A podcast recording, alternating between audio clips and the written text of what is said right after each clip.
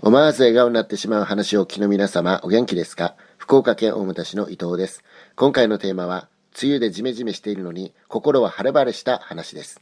つい先日、福岡県も梅雨入りしました。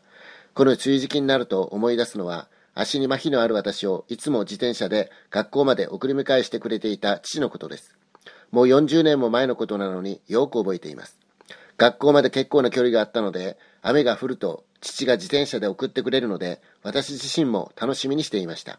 すごく優しい父です。その優しい父がある時、ご近所トラブルから心の病気になってしまいました。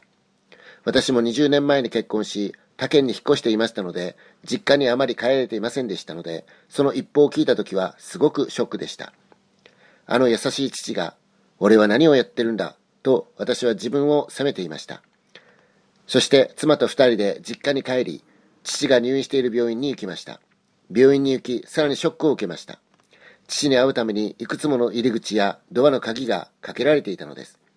父に会うと薬の影響で穏やかではありましたが、ぼーっとしている感じでした。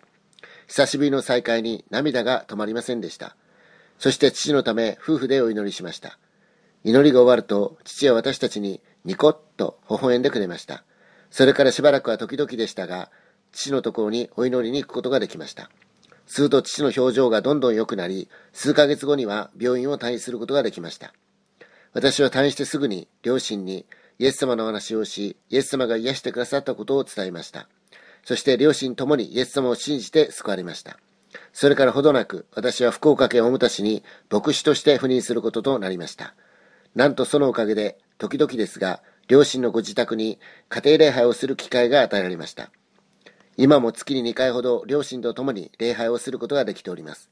私が子供の頃、自転車で学校まで送迎してくれていた父ですが、さすがに今は自転車に乗せてもらうことはありませんが、今でも私が実家に帰るときは、バス停まで父はわざわざ迎えに来て荷物を運んでくれています。雨が降ってるから来なくていいよと言っても、必ずと言っていいほどバス停で雨がっぱを着て待ってくれているのです。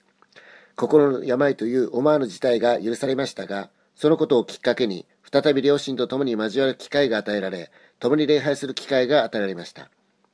私も両親と会えることを楽しみにしていますが、それ以上に、特に父は喜んでくれているようです。すべてを気にしてくださったイエス様に心から感謝いたします。